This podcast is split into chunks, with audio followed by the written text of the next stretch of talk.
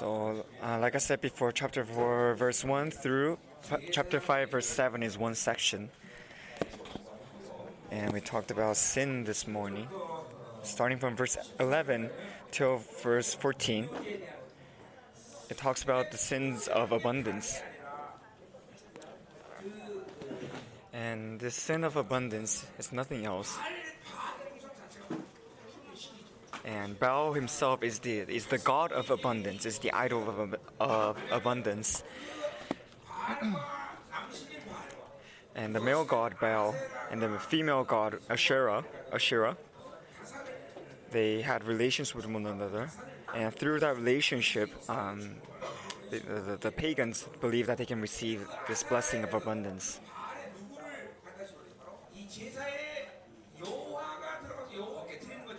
And uh, the what the Israelites did was they replaced the position of Baal with Jehovah. They put Jehovah into that equation, thinking that if they do that, they'll receive this blessing of abundance from, from, from Yahweh.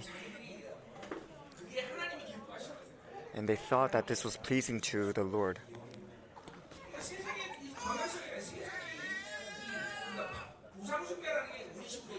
So, if we uh, if we connect idolatry to the present world, that is nothing else than uh, uh, serving the world.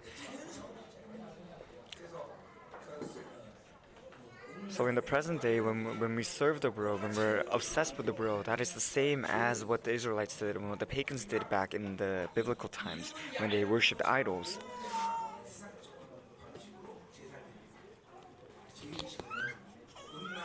And because of that, they were unaware of the sins that they were committed, committing, especially the sins of uh, uh, immorality.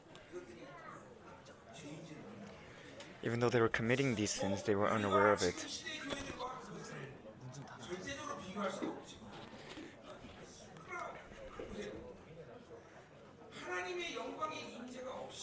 And without the presence of the Holy God, it is really difficult to have uh, this awareness of sin and a desire for God.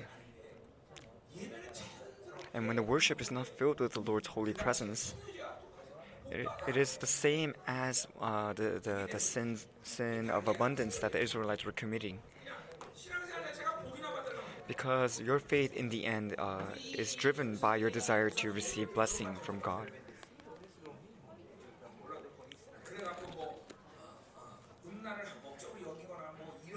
And uh, I mean, even though that's true, it does not mean that we, we, we regard the sins of uh, immorality as justified in the present day. But nonetheless, when you do not have the Lord's presence within your worships, it is very easy for us to fall into uh, the sin of uh, the same kind of trend as the sin, sins of abundance that the Israelites committed.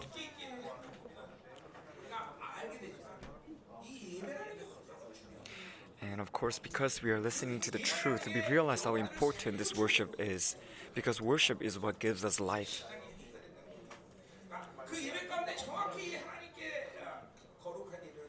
And so, when you're able to lift up a holy uh, worship to the Lord, then that means you're encountering the Lord and you're receiving grace and mercy from Him.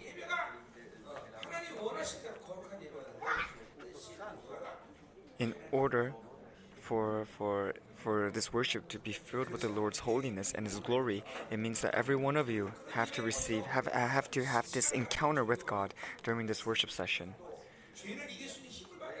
And through this worship, you can you can receive life from the Lord, and you receive strength uh, to aid you in this battle against sin and against your old self. But you're, if you're living in the world, then you cannot be helped uh, but, but to fall into the temptations of sin. And so we realize how important uh, worship is for us in this sense.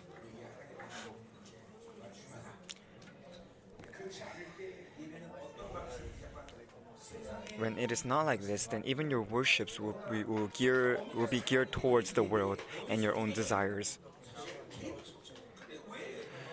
And when the holy presence of God is upon his worship, the enemy cannot come in and uh, cause a disturbance within uh, any time of the worship. But because you do not, you do not uh, get get rid of your problems in your spirit spirits before coming to worship. That's why you draw all those uh, evil spirits and your, all your bindings into the church, which causes the church to be polluted.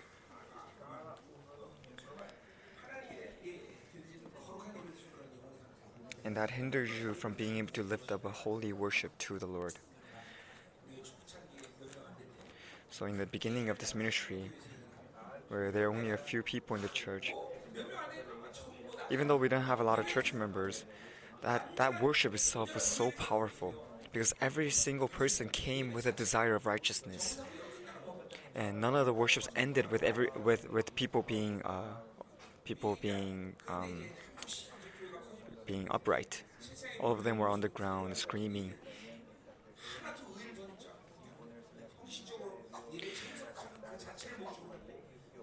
But many Christians of, of today, they just go to church out of um, obligation and, or out of habit, without any desire for the Lord's encounter or any desire for His righteousness. And that's why they don't even long for the Lord's presence or His anointing anymore.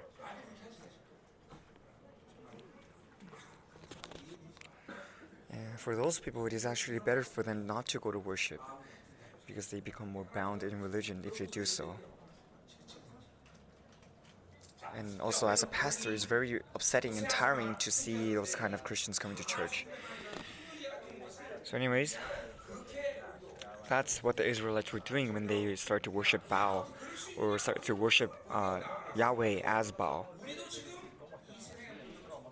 In the same way, we when we get obsessed in when we get affected by the world, uh, our our worship itself will, will become like the Israelites too. Because abundance can only come from God.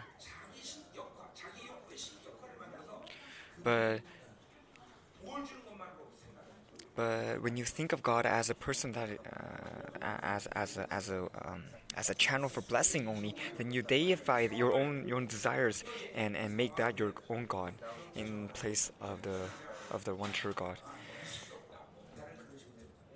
And back then, when when uh, the people start uh, to worship other gods, it is very it was very natural for them to bring those traditions, bring those uh, philosophies into their own offerings, and into their own sacrifices. So that was the result of their sins. Anyways, let's look, look examine the main text of, uh, for today. So now God is uh, pointing out the faults of the Israelites. Verse 11 To prostitution, old wine and new wine, take away their understanding. So again, this is about their sins of uh, sins for abundance. They were reliant on on this wine to become drunk, to enjoy themselves. And these things are not written in Hosea much, but in Malachi you can see how these Israelites become so drunk within the world and drunk within uh, their own idolatry.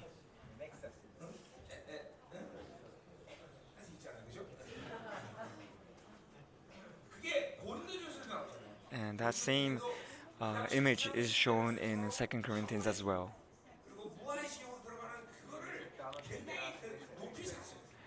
The people really enjoyed getting drunk and, and falling into chaos, even though they were being swept away by deception.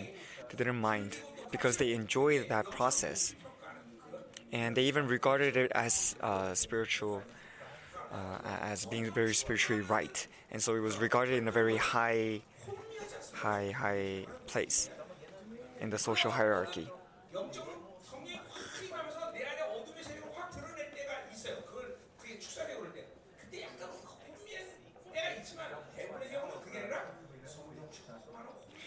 And for us, we have to stay in uh, maintaining the fullness of the Holy Spirit. And of course, sometimes when when uh, the Lord stirs up your darkness within, you may fall into chaos and a bit of confusion at that time.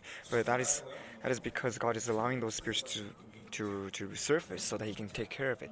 So most of the time we need to stay uh, in the right mind while being filled with the Holy Spirit.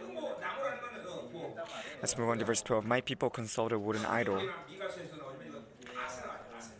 So in Deuteronomy and um, And Malachi talks about this wooden idol, which is Asherah.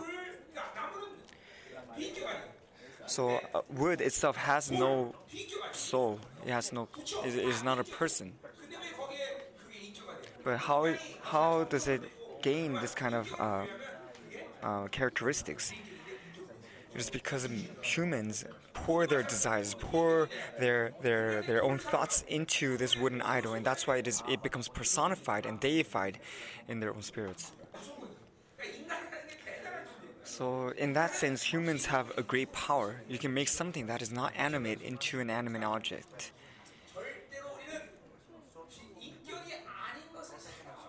So that's why it is so important for us to not love things that are that that that are not a person. When we go to the new new city next to us, they built a hotel for for your pets, or a restaurant for your pets, and even a hair salon for your pets.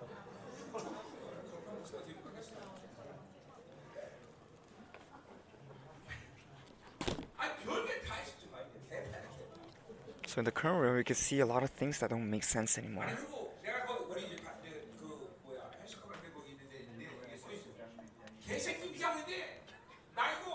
Building uh, where my gym is at, uh, there's a hair salon for, for dogs, and it only costs uh, $50 to, to get your hair dyed as a person, but it costs like twice as much to get your dog's hair dyed. And when you when you look at the menu of the dog restaurants, the food costs so much more than what you are eating as a person. Does that make any sense to you? They sell dog pies, dog cakes. And as, as I examined the menu, uh, on the menu itself, it says that these foods uh, are, are best suited for these kind of dogs. So they divide the foods into different sections uh, uh and divide it into different breeds. And it, you have to remember that it is a sin to, to love something that does not have a character. You need to love those, uh, you have to love things that have a spirit, that live in eternity, like you and I.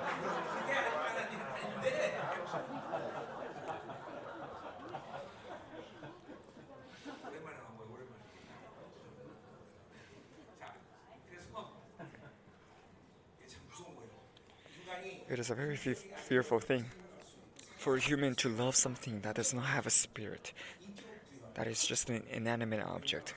But your love and your desire and your obsession will, will bring um, a spirit into that inanimate object and make it your idol. So that's what this verse is talking about.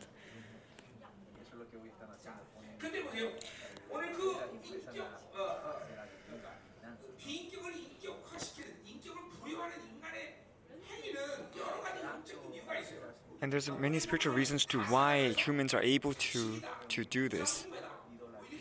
Uh, why humans are able to make idols. But it is not a case of uh, the sin of abundance. It says a spirit of prostitution leads them astray. They are unfaithful to their God. So the, this, uh, this, this this sin of abundance is, of course, comes from is a part of these diverse spirits that we are fighting against. But this spirit itself comes from prosti- uh, the spirit of immorality.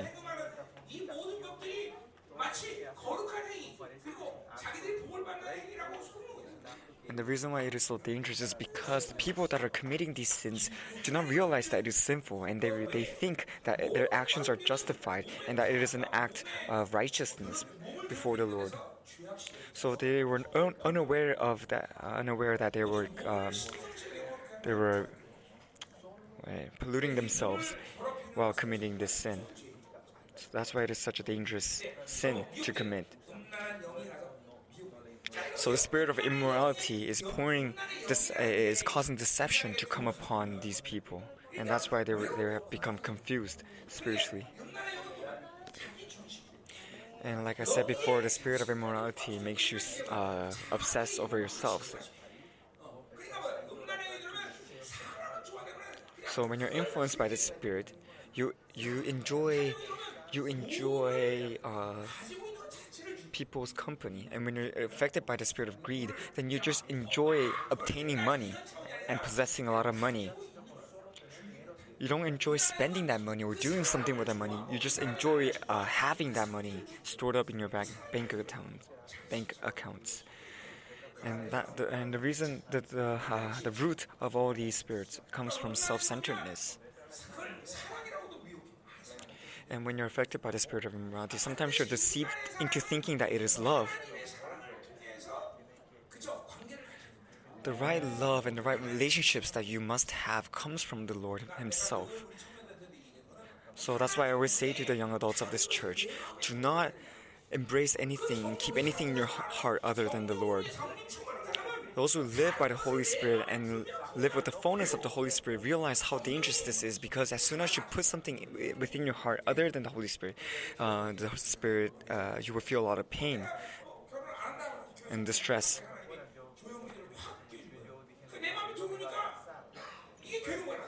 And at first, when the Lord showed me uh, Mrs. Cho, the, the person that was going to be my wife, even though it was, it was given, she was given to me by God. As soon as I put her into my heart, uh, I felt, I felt a lot of distress because I knew that the Holy Spirit did not like having to share the space with somebody else. And I couldn't bear that thought, and that's why I went straight to her and just confessed my inspiration and my feelings to her, so that I can uh, get it over, get it over with without letting the spirit of immorality come in between us. But when the spirit of immorality is personified within you, then you you are keeping a lot of people within you.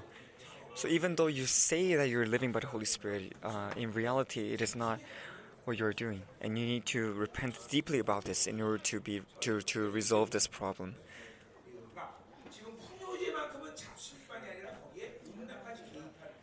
So the spirit, um, um, um, the sin of abundance, is affected by the spirit of immorality, but also the spirit of deception. So the people are deceived into thinking what they're doing is right and that is going to bring them blessings from the Lord. And of course, it is not just uh, in the case of the spirit of immorality. If you allow any spirit to come and, and, and, and touch you, then it's going to become a huge hindrance between your relationship with God, whether it be the world, diverse spirits, deception, etc. Because in the end, even if the spirits are different, their ultimate goal is to make you turn away from the Lord. God originally planned and created us in order for us to rely on Him and rely on the Holy Spirit that is within us. But because the enemy knows of that, their plan is to make us turn away from the Holy Spirit. And even if they do not succeed in making you turn uh, fully against the Lord, they will try their best to hinder you, and especially by limiting the works of the Holy Spirit within your lives. So that's why our goal should be to, to maintain the fullness of the Holy Spirit and to rely on Him at all times. If somebody com- if something comes into you, then you're you begin you begin to get deceived by it. If the world comes into you, then you will be tricked into thinking that you need the world. You need to use the world in order to serve the Lord in a better way, in a more effective way. So this is the type of ways that they can deceive you and trick you into doing what they want. You start to enjoy the world, you start to enjoy your greed, you enjoy your immorality. And in the end, those enjoyment leads you to commit a lot of sins out of your own desires.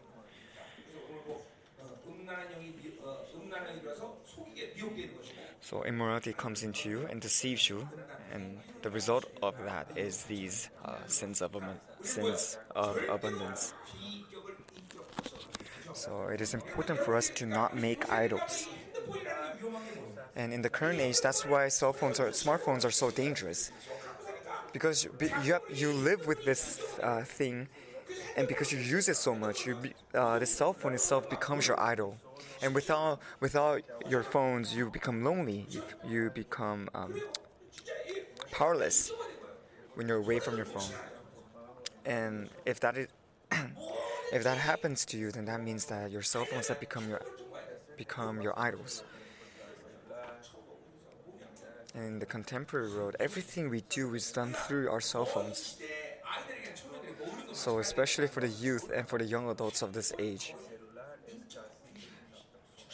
uh, our cell phones are, are uh, filled with these evil spirits and they have become our idols. Do you guys know that when you love your pets, the spirit of immorality goes into that pet? And that's why I haven't seen a single pet who is not affected by the spirit of immorality, who is not possessed by the spirit of immorality.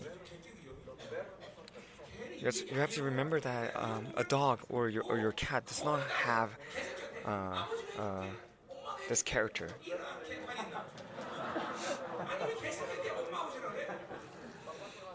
So uh, some some dog owners or pet, pet owners call their pets as their children, and that is actually something that that is is very wrong. So uh, please advise your church members not to uh, get a pet because it is very dangerous and um, difficult to not uh, get obsessive over your, your pets.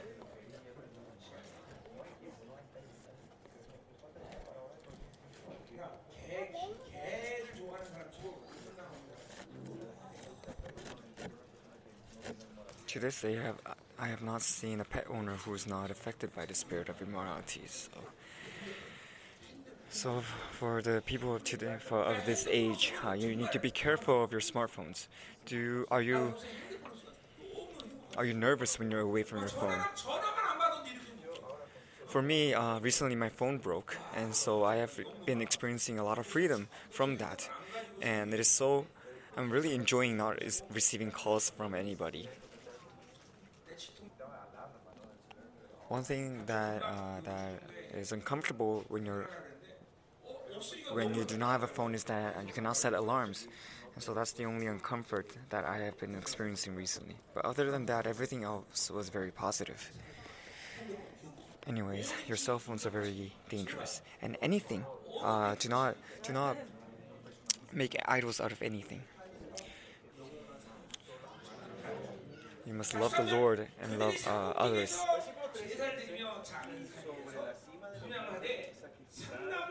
So let's move on to verse 13. They sacrifice on the mountaintops and burn offerings on the hills.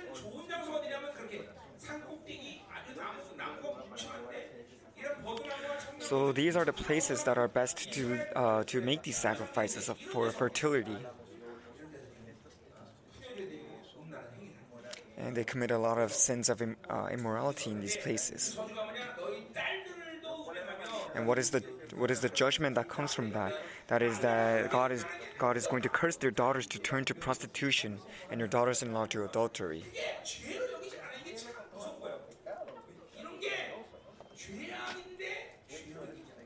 Oh no, no, this is not this is not the judgment of God, but rather they are doing them to they are doing these things to themselves, not being aware that it's a sin before the Lord. So when you are able to live with the Holy Spirit and live with the Lord, your standard for sins become uh, become stricter when you live with the Holy Spirit.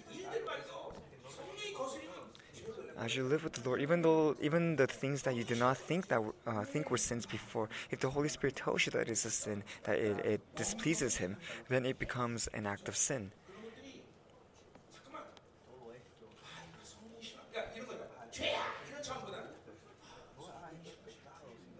Later on, you will be met with things that are not sins to be exact, but it just the Holy Spirit does not is not pleased with it, and so you would you would uh, because you want to please the Holy Spirit, you would move away from committing those actions.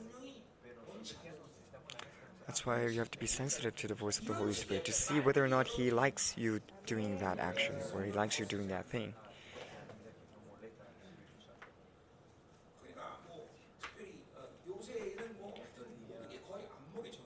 And especially uh, the biggest temptation we have in this age is the temptation of uh, sight. And I'm sure some of you just watch a movie if you like. But if you think about it deeply, uh, if you watch one movie, then for the rest of the week, you, you will have to. Uh, it is difficult for you to pray because the, the, the images of the movie are still left within your mind. And so you won't be able to focus on the Holy Spirit and focus on God in your prayer. So when you when you live by the Holy Spirit and when you live with God, um, watching a movie is becomes uh, does not become easy for you anymore because you realize that the Holy Spirit is not pleased with that uh, with that with that activity. And sports. Our pastors, you guys like you guys like watching sports, right? You have to realize the Holy Spirit is really is really unpleased, with, uh, displeased with what you guys watching sports. I'm going to tell you why it is dangerous. It's because uh, you you start to hate the, the opposing team even though they did nothing to you and, and they're strangers to you. And watching sports also uh, stimulates a lot of rage within you and anger. And that's why it is dangerous, and that's why the Holy Spirit does not like you guys watching sports. And some of you pastors, I'm sure some of you like uh, playing the game of Go in Korea. Do you think the Holy Spirit is pleased with that? Some people justify their, their habits by saying uh, you need to play this game in order to stay sharp in the mind. Why is this game of Go dangerous? It's because it trains your reason and rationality, and it trains your mind.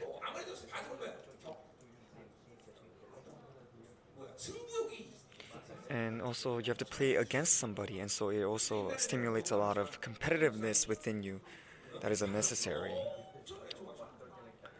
I've seen many people.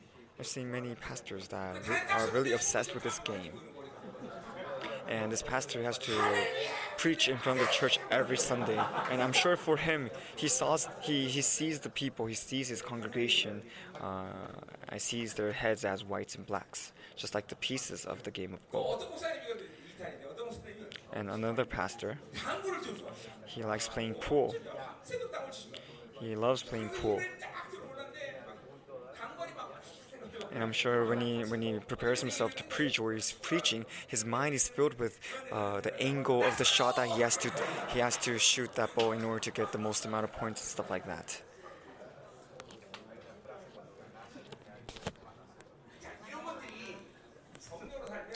So when you live with the Holy Spirit, you will stop committing these kind of sins.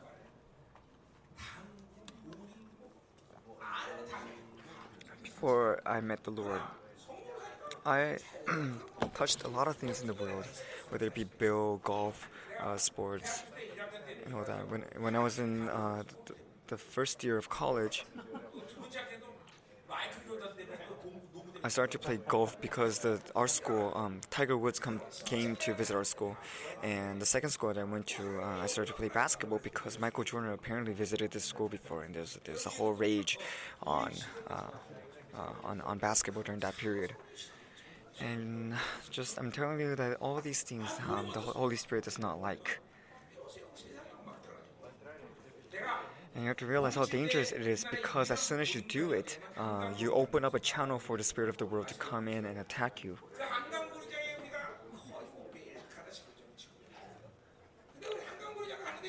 When I was younger, there was a bowling alley called Hangang and we bowled there every week. And once I saw uh, a Buddhist monk coming to bowl, and that was really weird to see a Buddhist monk there. So every week I saw him for a month.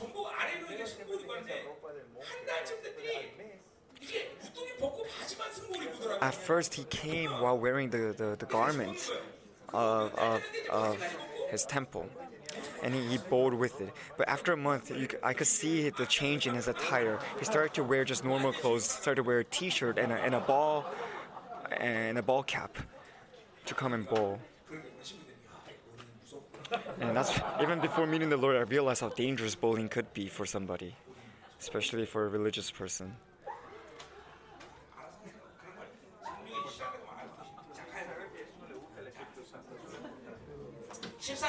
Verse 14 I will not punish your daughters when they turn to prostitution, nor your daughters in love when they commit adultery, because the men themselves consort with the harlots. So God is saying that He is not going to punish the daughters, and that does not mean that their actions are right, but rather God is saying, uh, "Do as as you wish. I'm not going to care for you anymore." So for the children of God, the, the, the, the standard for sin should be very strict and high.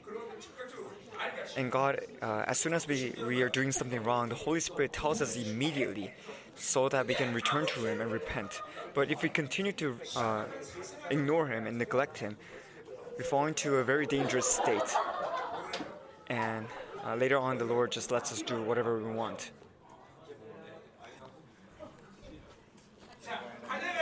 Let's move on.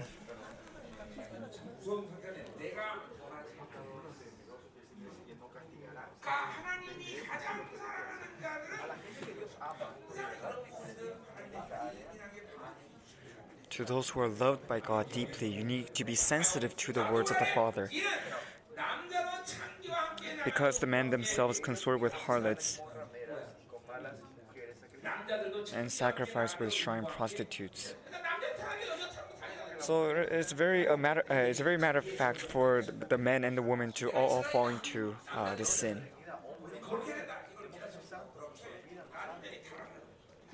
All the men and the women of Israel have, have fallen into this sin without realizing how dangerous it is.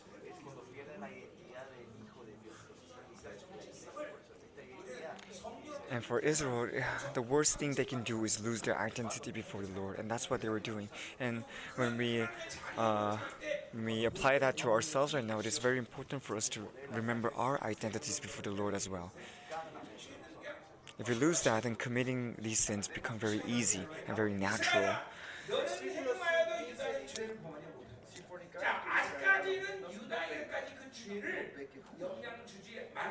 Let's move on to verse 15. Though you, Israel, committed adultery, do not let Judah become guilty.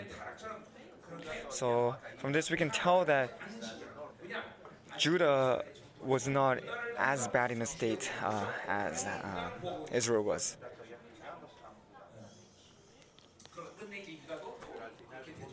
But in the end, as you know, Judah falls into sin as well. This was around BC 7, 750. So during that period, Judah was relatively able to keep their holiness, and of course they were committing adult, uh, committing idolatry. But they were still able to keep uh, a certain portion of their holiness, and that's why they were not mentioned by the Lord yet. Do not go to Gilgal. Do not go up to Beth Aven. So Gilgal it talks is in Bethel, and Bethel is a holy place uh, in uh, in memory of the Lord's miracle. And Beth, Beth Aven, if you look at the footnotes, means house of wickedness.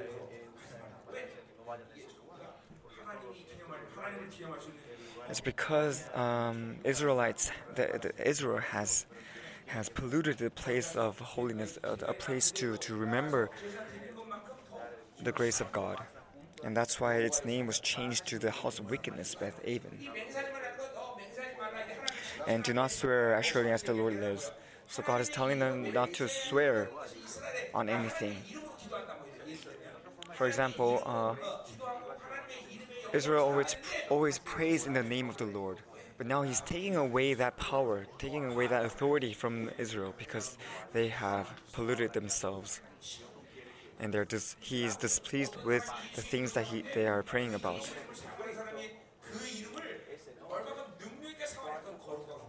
for us, God has, uh, Jesus Himself has given us His name so that we can pray in His name and command uh, and, and, use the authority that comes from His name. And the, the amount of power that we can utilize from the name of Jesus is dependent on, upon the holiness of ourselves.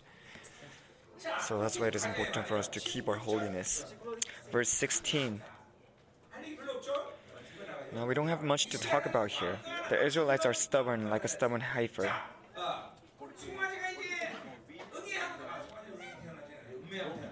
So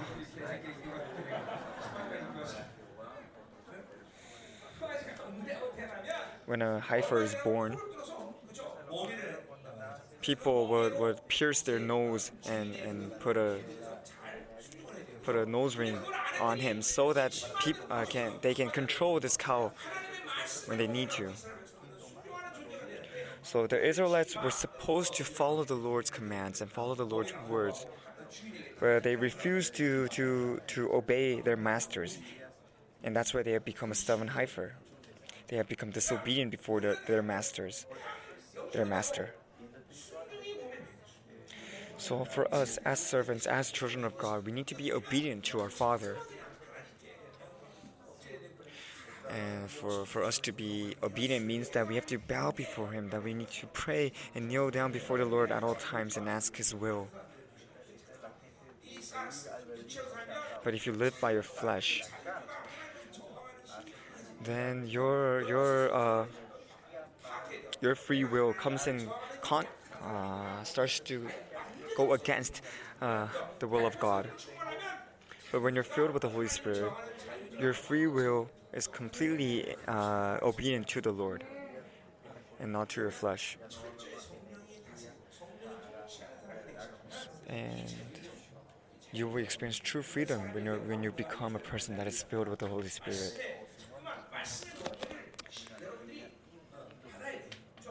So you need to be continually touched by the Word of God and, and, and follow its command. And you need to receive this, this flow that comes from the gospel.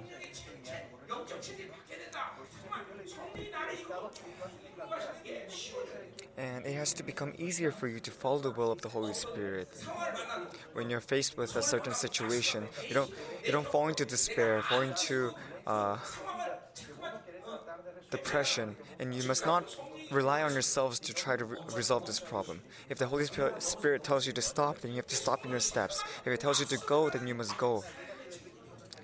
And this has to become a habit for you so that it can be applied within your life.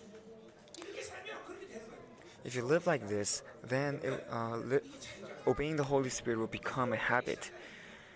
And if that is done, then um, th- you won't you will not face a lot of issues in your walk with God. But if you are disobedient, then you become stubborn and you become self reliant while relying on the world. How then can the Lord pasture them in the lambs in the meadow?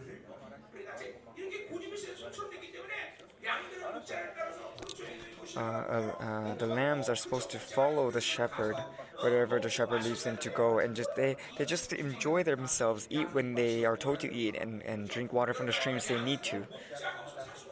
As you know lambs cannot survive without their shepherds because they have bad eyesight and their their other senses are not that good either. And so they need somebody to lead them to the good pastures and to lead them to water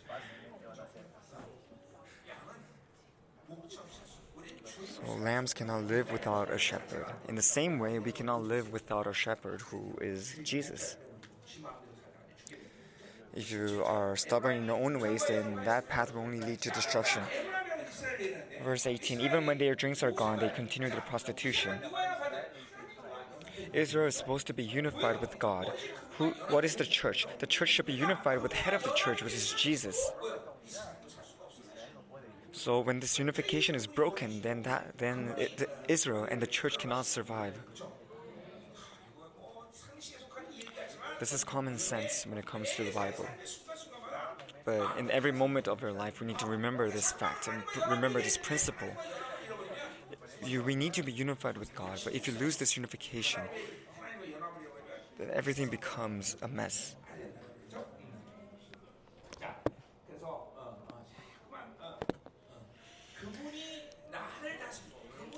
So you need to allow the Lord to come and reign over you. You need to fall under His dominion. So you, yeah, you, you must be aware of this in your daily lives. God, God tells us to uh, confirm our righteousness, confirm our relationship with Him every day.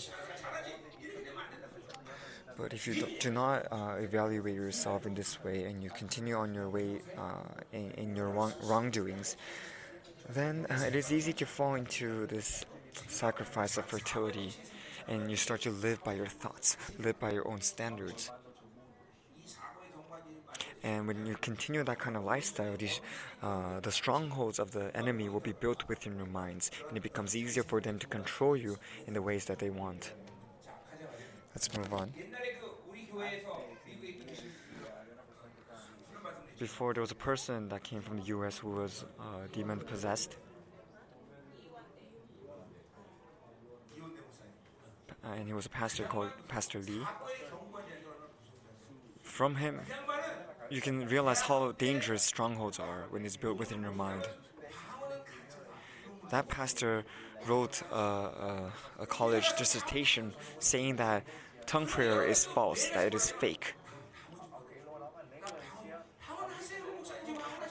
But you, um, because he wrote that paper, later on, even though he wanted to receive tongue prayer, and even though after he, even after he has received tongue prayer and was praying by it, he still thought that he did not receive tongue prayer, and that's why he went from church to church asking people to help him open up his tongue prayer, even though he was already doing it. So from this, you can realize how dangerous these strongholds are, because because you cannot see uh, see things clearly. So do not take lightly the, uh, the, our habits of living by our thoughts. Because as you live this kind of life, at one point your own character starts to starts to crumble. Let's say uh, greed has been personified within you.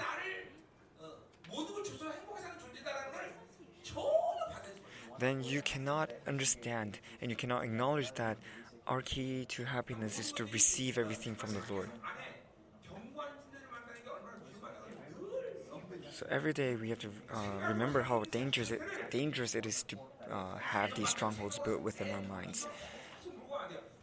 Because as soon as it is built, we become very easily uh, influenced by the enemy. So how do we uh, get rid of these strongholds? It is for it is to to invite the Holy Spirit into our lives daily and to continue to focus on the Holy Spirit and live by His, uh, His orders. That, that is what helps us escape the, this influence of our strongholds.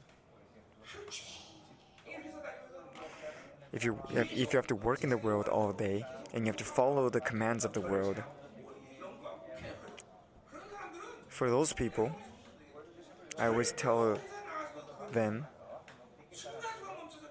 I tell them that you, you must not get swept up in the world, even in your workplaces. You have to make time, e- even in your working hours, to pray and focus on the Lord so that you can stay spiritually alert and not get uh, confused easily. You have to be sensitive to the voice of the Holy Spirit, even in your workplaces. If you start to get the seed,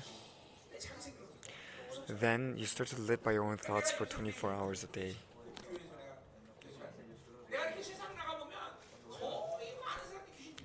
When I look around in the world, almost every every person that I meet is is demon possessed in in a certain area, and that means all of them are basically puppets of the devil, being controlled by the devil in all their actions, because they have this stronghold, they have this chip planted within their minds that uh, makes them unable to resist this temptation from that comes from the enemy. When I went to India to hold a conference, uh, back then, I, back then, uh, uh, when I was walking the streets of India, I realized so many people were demon possessed. But now that same phenomenon is happening in Korea as well.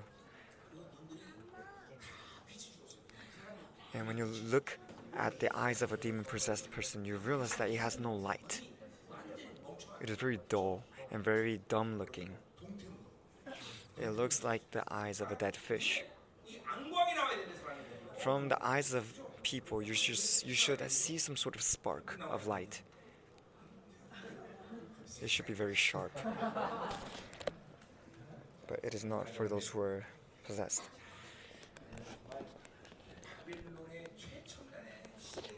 Right now, we're living in the age of, of technology, in the age of the uh, age of Babylon. But also, it is a time that God is pouring uh, His glory, His great, greatest glory upon us. And so we have to live by looking at that glory and not the things of the world. Verse 18 Even when their drinks are gone, they continue their prostitution. Their rulers really love shameful ways. So the Israelites are still live, living and, and, lifting up these sacrifices of fertility. They're still uh, obsessive over the world and, and obsessed with themselves.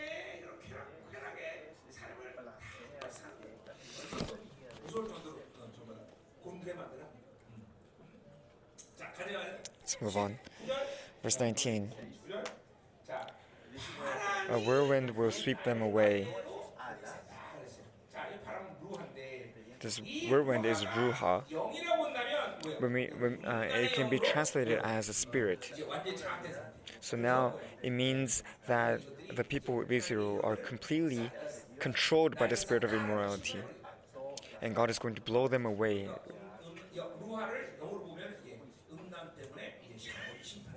So God is going to judge Israel because of their sins of immorality. And this wind is not just any wind, but the judgment of God. It's a, it is a result of their sin.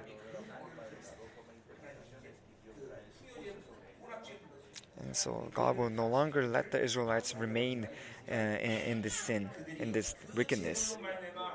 And their sacrifices will bring them shame. So as Israel, as Israel is serving their idols, serving Baal, and lifting up, lifting up sacrifices of fertility, they did not realize that this was a very shameful act before the Lord. And that's why God is pouring his judgment upon Israel. So if you if you attain anything while not living with the Lord, it's going to become your poison. So in this age, if you lift up a, a, worship of syncretism, then the more you do that, the more it's going to poison you and, and become a burden on you.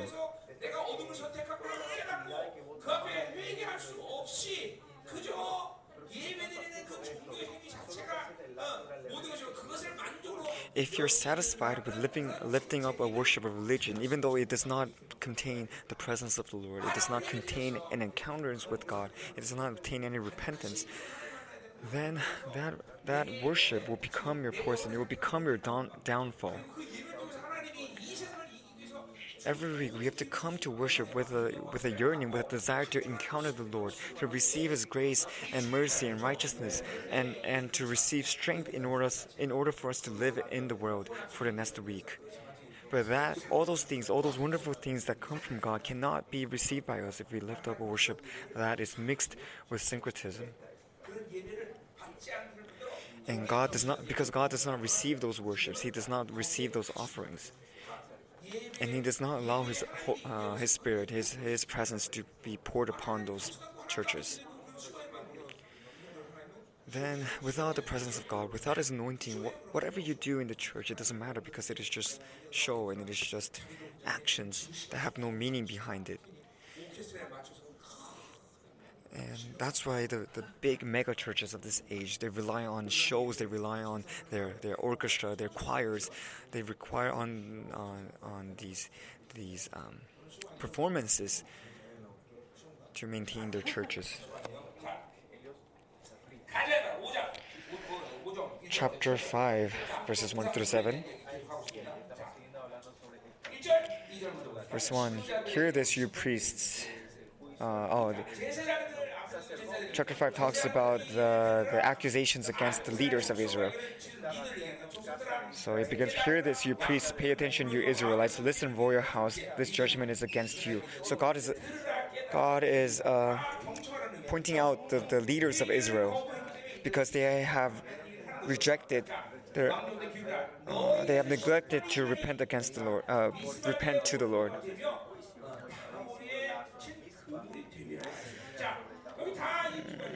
And drew up in a snare at Mizpah, a net spread out on t- Tabor.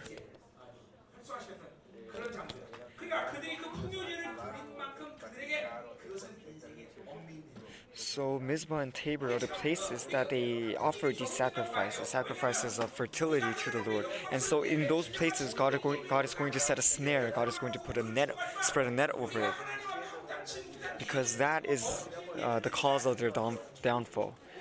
So anything that you try to do, anything you try to achieve or obtain in the world while not living and relying on the Lord, it will become your downfall and will become the basis for your judgment.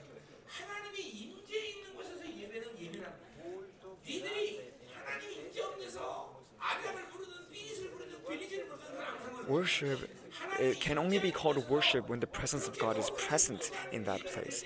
But if and so anything that you do uh, that, that, that, does not ex- include the presence of God uh, will become your binding and will become your downfall. So when you're not passionate about um, the worship that is given to you, then that will become a great binding to you. And for every pastor, it is very important for you to have the right kind of attitude towards worship. And the second thing that is important for you as a pastor, in your calling as a pastor, is your prayer life. For your lay church members, it is okay if they do not have a proper prayer life yet. Eventually, they will get there. But that is not the same for a pastor. Because if you do not receive grace in a, in a single worship, then you have to regard that as a, uh, a very, very serious issue. And you have to be, be very sensitive in, uh, in your relationship with the Lord. When you have the right relationship with the Lord, it is impossible for you to not receive grace during a worship. And so, a pastor, a priest, uh, a pastor and a priest, you must always make sure that the offering that you're, that you're offering to the Lord is received by God. If the presence, of, if you cannot sense the presence of God in your worships, then that is a very big issue.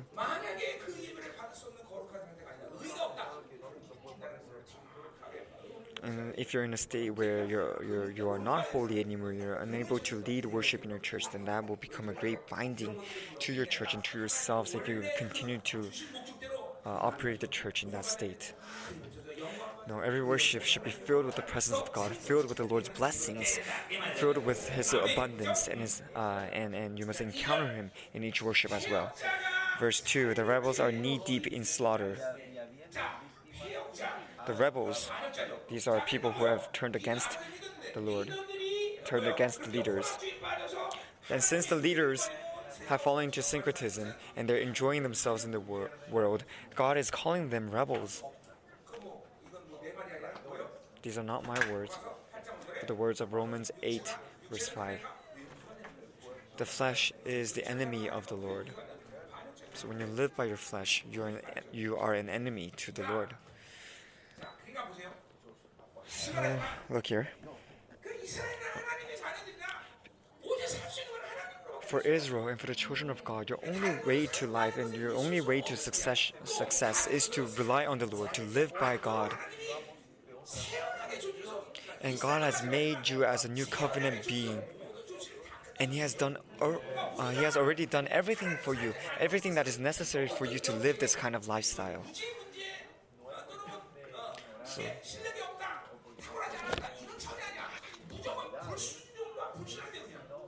And if there's an, uh, an issue in your faith, it is because of your disobedience and not something else, not because of your of your lack of knowledge or, or your lack of skills. It is because you have lived by the flesh and because you have uh, disobe- disobeyed the Lord.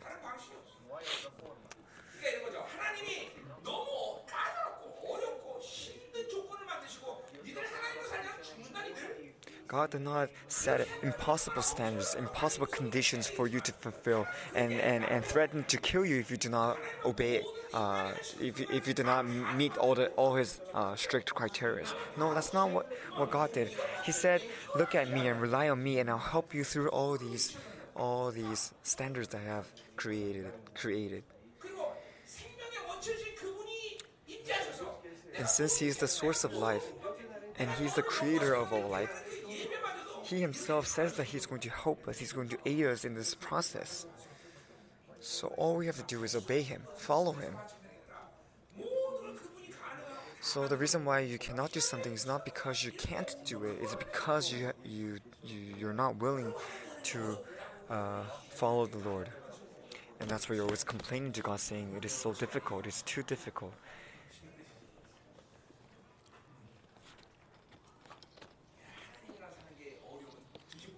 if living with God is difficult, then what what else uh, what can be easy? Because there's nothing more simple than living with the Lord. is it easier to live with demons?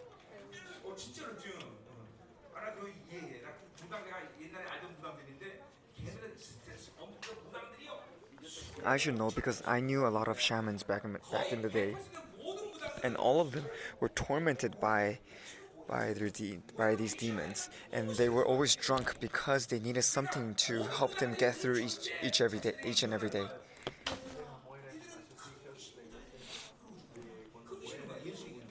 And I heard that uh, when a shaman passed away, when, when a very uh, very highly regarded shaman passed away, what on her deathbed she said to her children, uh, "You guys have to, you guys have to follow the, the, the greatest demon, and she was referring to Jesus.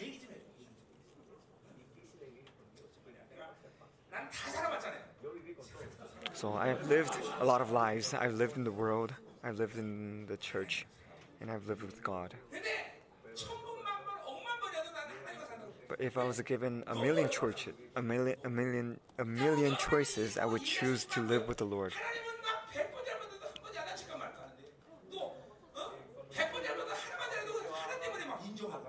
Because with God, even if you commit a hundred mistakes, He's only He He might yell at you once or twice. And when, even if you have committed a lot a lot of mistakes, when He when you do something right for once, He encourages you and He, praises you for that, for for that thing that you did right. And so, uh, it's very simple and very easy to live with the Lord. So you have to realize that in many parts you are being deceived by the enemy. Some people still think of salvation as the ticket to heaven. No, it is a matter of, of glory. And if we realize the standard that God has for us, then we, we, sh- we cannot help but become more obedient, more passionate for the Lord. Lord, is there something I can do for you? Is there something else I can offer to you? but because you're deceiving your minds.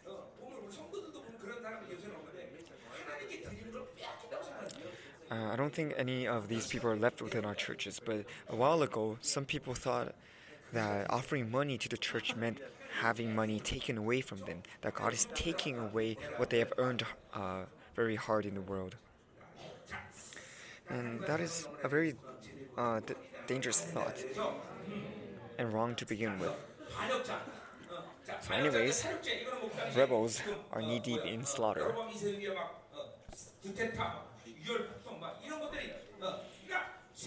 So there was there was a lot of acts uh, a lot of acts of slaughter and murder during this uh, age, uh, during the reign of Jeroboam II.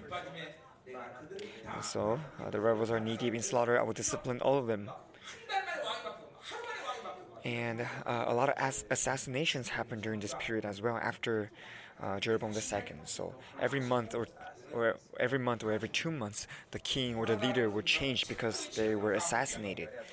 And you have to realize all these acts of murder or all these uh, acts of sin are what bound the Israelites. So let's move on to verses 4 to 7.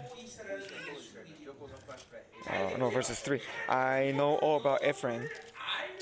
Israel is not hidden from me.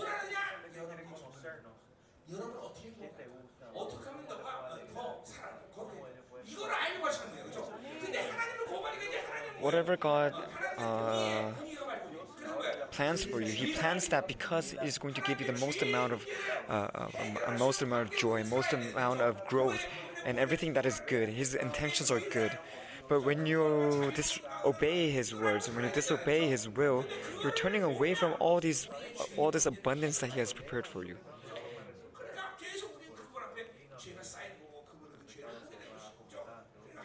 and that's why your sin comes, continues to stack up from uh, stack up within you, and that leads to spiritual bindings and, and strongholds being being built within your mind.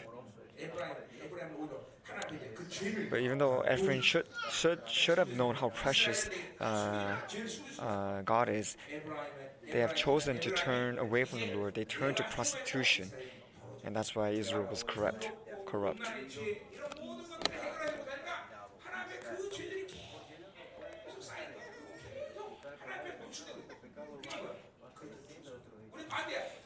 Because uh, they commit, continue to commit the, these sins against the Lord, they cannot help but turn away from God. But it should be the complete, complete op- opposite for us.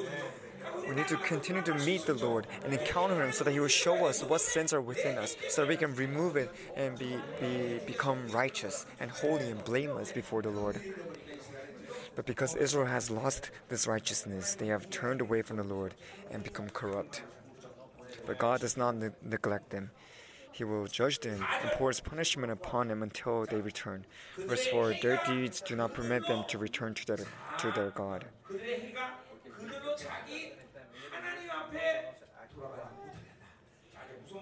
This is a very uh, fearful statement. Their deeds do not permit them to return to their God. What does this mean? It means they cannot repent.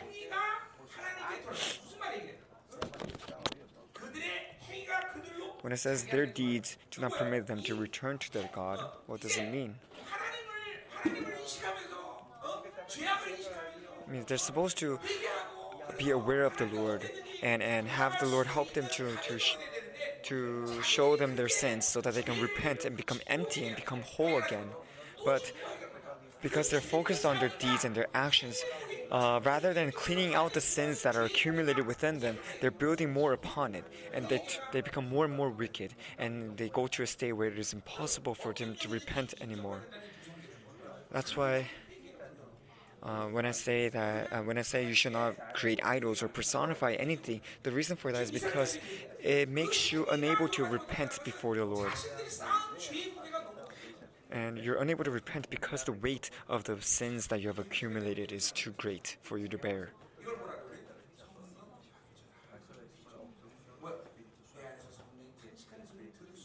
And we call these people um, rebels against the Holy Spirit because of their sins, they are unable to hear the voice of the Holy Spirit anymore.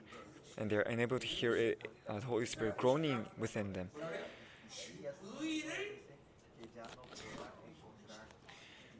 And right now we're in an age where it is difficult to, to find uh, righteousness. So let's look in Isaiah.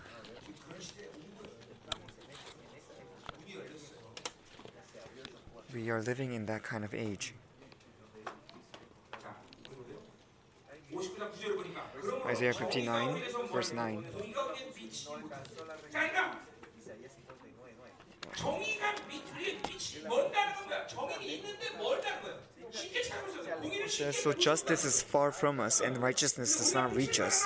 So justice and righteousness is still present, but it's far and difficult to find. 아주 심각해진 상태예요. So uh, righteousness uh, is only a sliver right now, 그래요? 더 무서운 거는 but what is more fearful comes afterwards. 몇 절이냐? Which verse is it? Verse 15 Truth is nowhere to be found, and whoever shuns evil becomes a prey. So now, even if you want to escape sin, it is impossible to do so because sin has been personified already. Right now, you cannot survive without uh, your cell phones.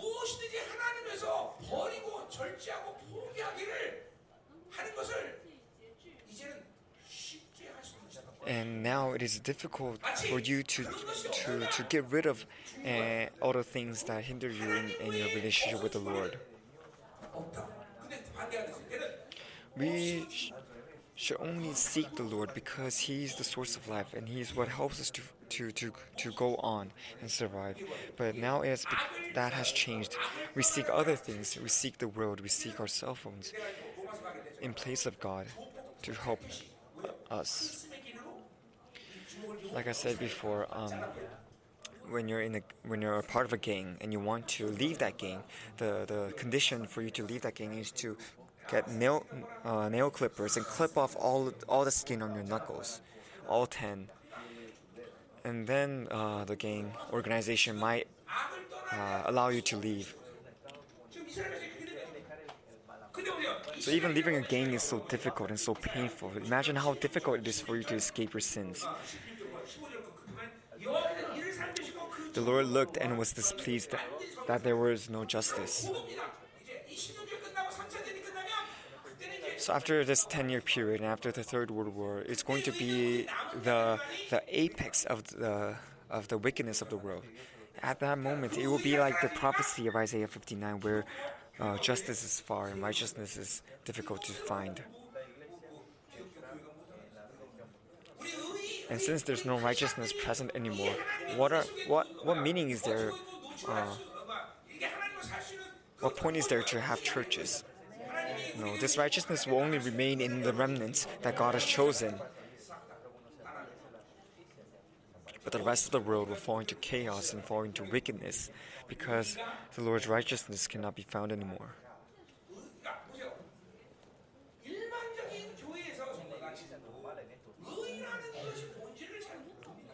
in the just common churches of the world, in the contemporary world, they do not know what righteousness truly means because it is not present within the churches anymore.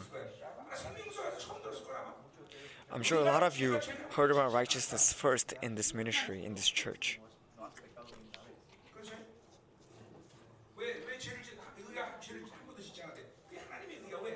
And in the Bible, it says the righteous commit does not commit any sins. And how is that possible? Have you guys heard this message before anywhere? Israel is in this state. Justice and righteousness is far from them.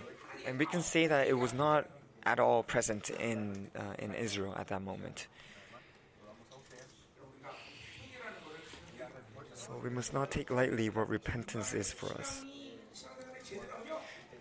if you're living correctly before the Lord, then it means your, your repentance has become very deep and intimate. Look at the world right now. Look at how the world is, is turning out right now. Do any of the churches talk about repentance?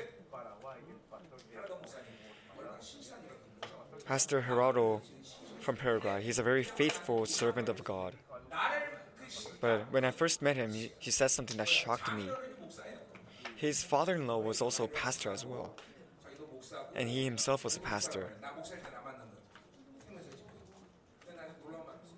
But he said something that was shocking. He said, You are the first person that talked about repentance for me in my whole, in my whole life.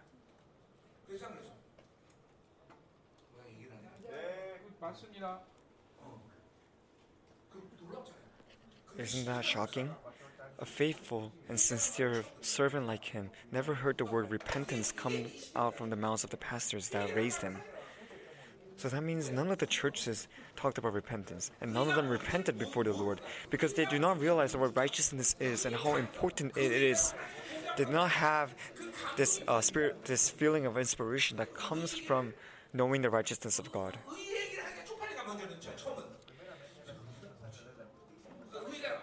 And the reason why they don't talk about righteousness is, first of all, they don't know what righteousness is, and so it is very uh, it's embarrassing for them to speak of it. And rather than, rather than talking about the righteousness of God, they talk about uh, uh, they, t- they focus more on their bond and their relationship with God. And uh, to those churches, the, the way they treat their head pastor would, would, would be like treating uh, a boss of an, of an organization rather than a church. because they focus more on their human relationships than righteousness. So, with our true very eyes, we can see how wicked the world is right now and is falling deeper into this darkness. And now everybody is focused on themselves. They become their own standards. And so if it is pleasing for you, then it is right. And if it is not pleasing to you, then it is wrong. Look at the war between Russia and Ukraine right now. Both of them think that they are right because they're they're they're they um, they understand everything and accept everything through their own perspectives. So where are we?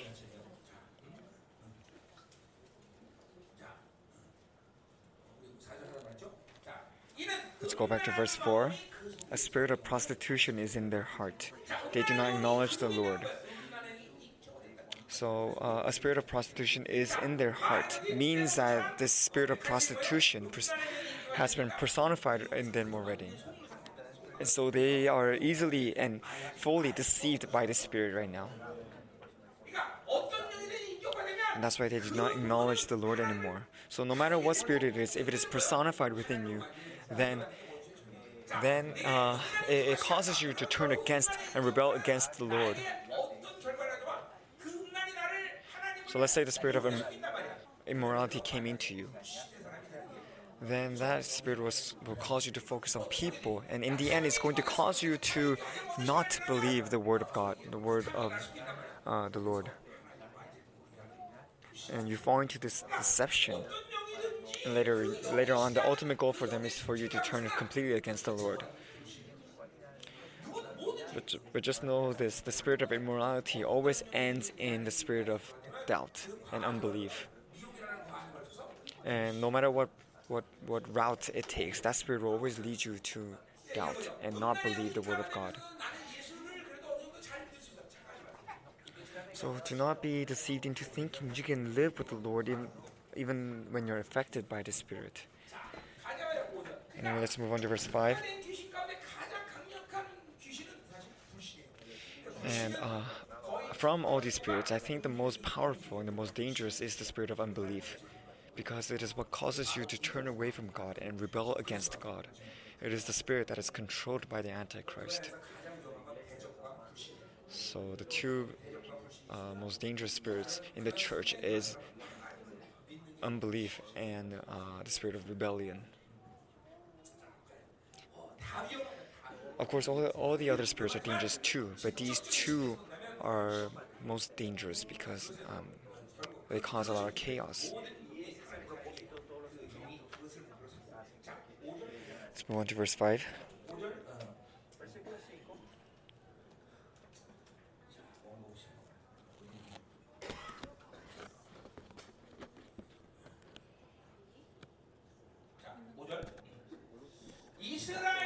Israel's arrogance testifies against them.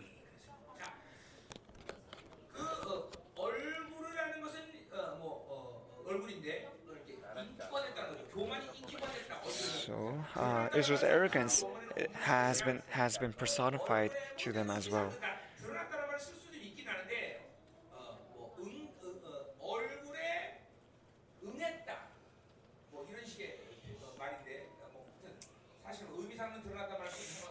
The translation says uh, Israel's arrogance shows its face.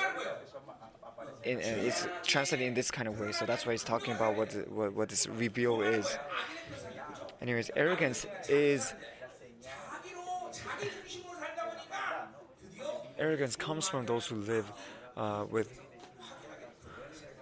those who live by uh, those who are rebelling against the Lord, those who live and, and enjoy their sins.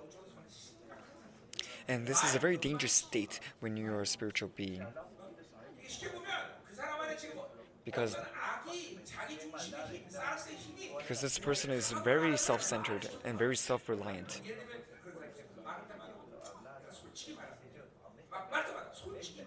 For example, people who always say to be honest, uh, I think this, to be honest that, to be honest this, the, this, the, this kind of person, this person, a person with this kind of characteristic is is a person who has uh, uh, almost a different self, a different identity within them, and those who have uh, greed personified within, and those who have uh, immorality personified with them have these kind of characteristics. They are all arrogant in the end. And when you're in this state, the strength of your flesh become, is very strong already. And those who have uh, the spirit of despair personified with him, if somebody else sighs, they have to sigh with them. So uh, look at the words that you're speaking every day. What kind of words are you speaking? Are you speaking words of hope, speaking words of unbelief, or anger? Depending on what you're speaking, uh, what you're talking about each day, you can see what kind of spirit is being is is, is operating within you. 괜히 심각한 거라고 그런 거 같아요. 보세요. 여러분들이 그런 연구할 필요 없이 그런 말들이 많이 Uh, those people, we don't even need to do spiritual discernment for them because from their words we can just tell what spirit is acting upon them at the moment. So every day we need to speak words of encouragement, words of victory to one another. Amen. And the easiest way for our own arrogance to, to show its face is through our words.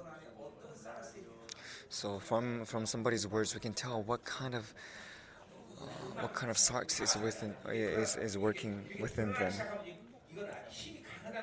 And the very and, and the reason why it is able to reveal itself means that, uh, is because it is very powerful already. It has built a lot of power within you. So let's move on. The Israelites, even Ephraim, stumble in their sin. Judah also stumbles with him. Because they have so much strength built within their sarx built within their flesh right now. Uh, they stumble in their sins. And what does it mean to stumble? This word stumble is, has the same meaning as being uh, dizzy and, and not being not being able to walk properly when you're drunk. So that's the kind of state that they are in. Because the strength and the power of their flesh is so strong, they cannot even control their own bodies correctly. When the strength of your sarx is great even though even though you know you know where the lord is face where, where you have to face in order to face the lord you cannot make yourself walk on that path because you're like a drunk person who's unable to uh, control his motor skills properly so that's why we have to continue to kill and deny the strength of our flesh Judah also stumbles with him. So we thought Judah was was okay, but um, because Judah is also building up the power of the flesh, they will sh- stumble with them as well. Verse six: When they go with their flocks and herds to seek the Lord, they will not find Him. So even though they now they're trying to go and meet the Lord, they will not be able to find Him because it is too late.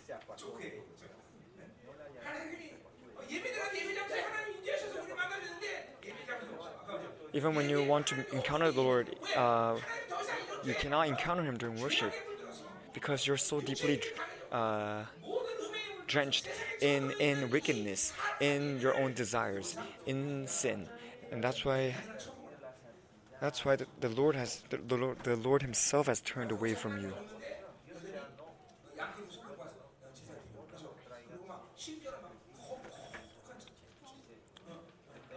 When Moses was on Mount Sinai, even though he- the leader of Israel was absent from uh, the congregation, the, the, the Israelites thought that it would be pleasing to the Lord if they made their own sacrifices, if they made their own idols. In the same way, in the big churches of today, what they even though they do not know righteous what righteousness is, even though they do not have the presence of God with them anymore, they they they invite people to come and perform in the churches to gather more, even more people, thinking that that is the right thing to do.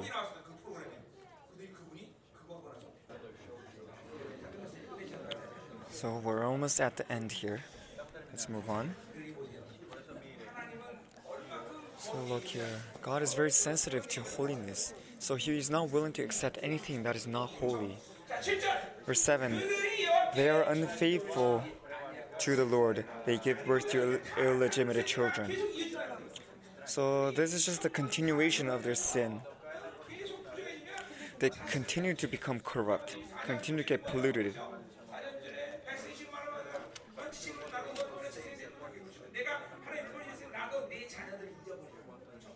And in chapter 4, verse 6, it said, My people are destroyed from, from lack of knowledge. Because you have rejected knowledge, I also reject, reject you as my priest because you have ignored the law of your God. And I, was, I will also ignore your children. So uh, Israel has lost their identity before the Lord. Like I said in the morning, the reason why I was afraid of being a pastor is because if I if I lead my ministry in the wrong way, then I'm not the only one that is going to uh, uh, uh, be affected. The people beneath me, the church that I'm leading, will also be affected and they will also walk on the wrong path because of me. That's why, even when I was proposing to my wife, I said I will never, never, never become a pastor. I will live out the rest of my life as a church member. And I even con- con- convinced my in laws that I was not going to become a pastor. That's why they allowed me to marry their wife, uh, their, their daughter. 자손만 되는 야, 그러나 거꾸로 이런 거예요. 이거 제대로 하면 자손만 되는 거예요. But uh, if you do everything that is the opposite of what Israel did here, then that means the Lord will uh, adopt, the Lord will call us His children again. 그거를 이제 역전시키겠다고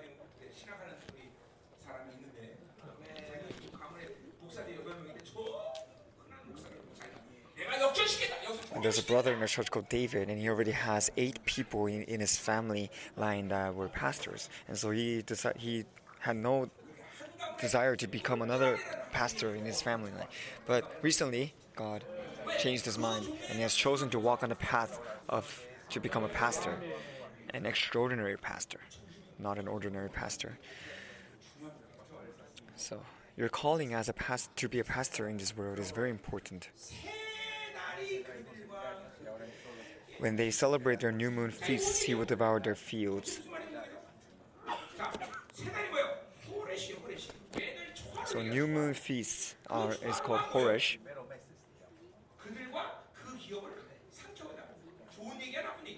And he says he will devour their fields. Is this good or bad? It's bad, right? He's going to devour their fields, their, their families, all that they own.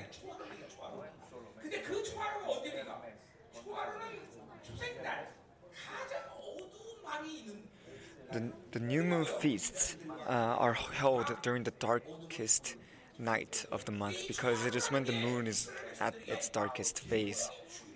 And it is a very important feast uh, for the Israelites. And why is that? In Ezekiel 46, it talks about the sacrifice and offering that will be lifted up in the new, uh, in the millennial kingdom and these worships, these offerings will be held in on the day of the Sabbath and on the new moon feasts. These are these on the on there there will be worship and offering on these two days only. So that, that that is how important this feast is for the Israelites.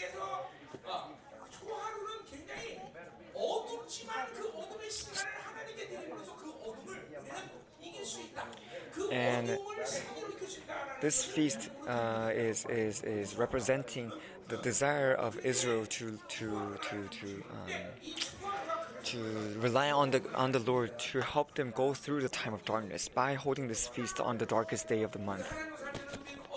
So they're offering this darkness, this this darkness to the Lord, saying, "Lord, we are willing to let to to uh, overcome this situation through your help."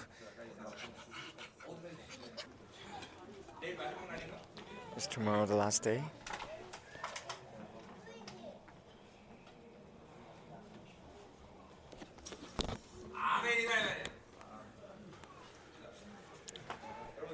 Let's pray. Today, uh, also, you have to enter into the presence of God in your time of prayer. And once again, evaluate yourself to the Lord and, and, and confirm of your calling before God and thank Him for giving you such a glorious calling in this age.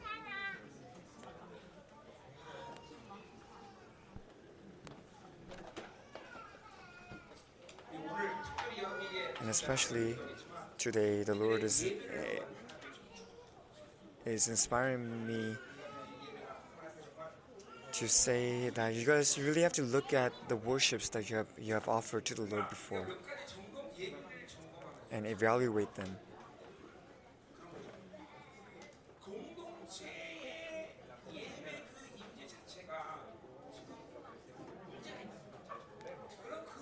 Is there a problem? Is there an issue of the Lord's presence in your churches?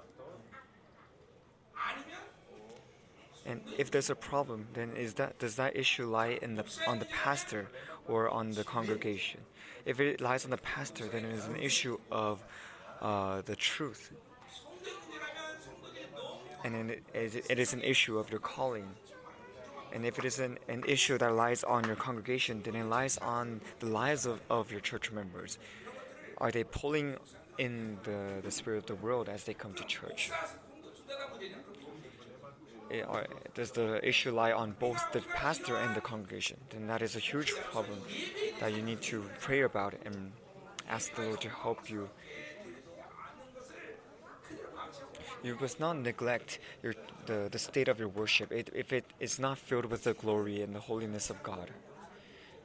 Every worship should be filled with the holy presence of God because that is a promise that is that has been given to us by God.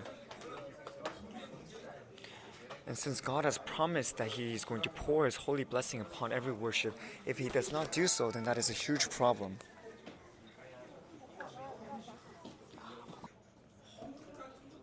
And uh, if you evaluate your churches, you might see a lot of other issues. In the case of uh, an issue with offering, offering is uh, offering is a, a gateway for the Lord to help uh, uh, for the Lord to help you guys operate your churches, and, and it's a source of abundance.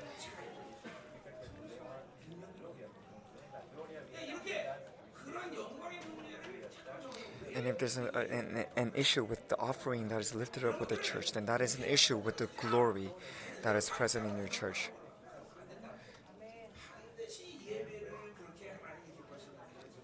And it is an issue that comes with the free will of your church members. And they need to they need to be transformed in every worship so that they can actively choose to follow the Lord uh, using their free will. And all these nutritions, all these all this grace can only be given to your church, given to your church members through uh, a glorious worship.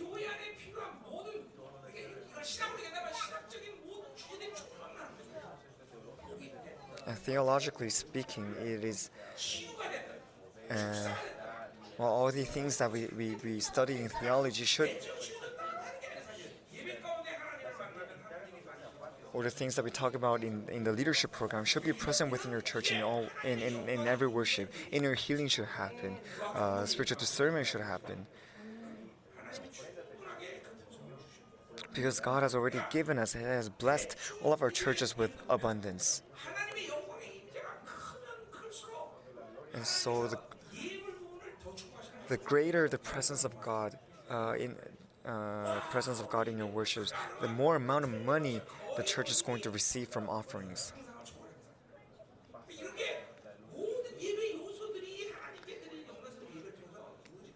So all the elements of the church are decided upon uh, the, the, presence of the amount of presence that, that of God that is poured upon your church during worship.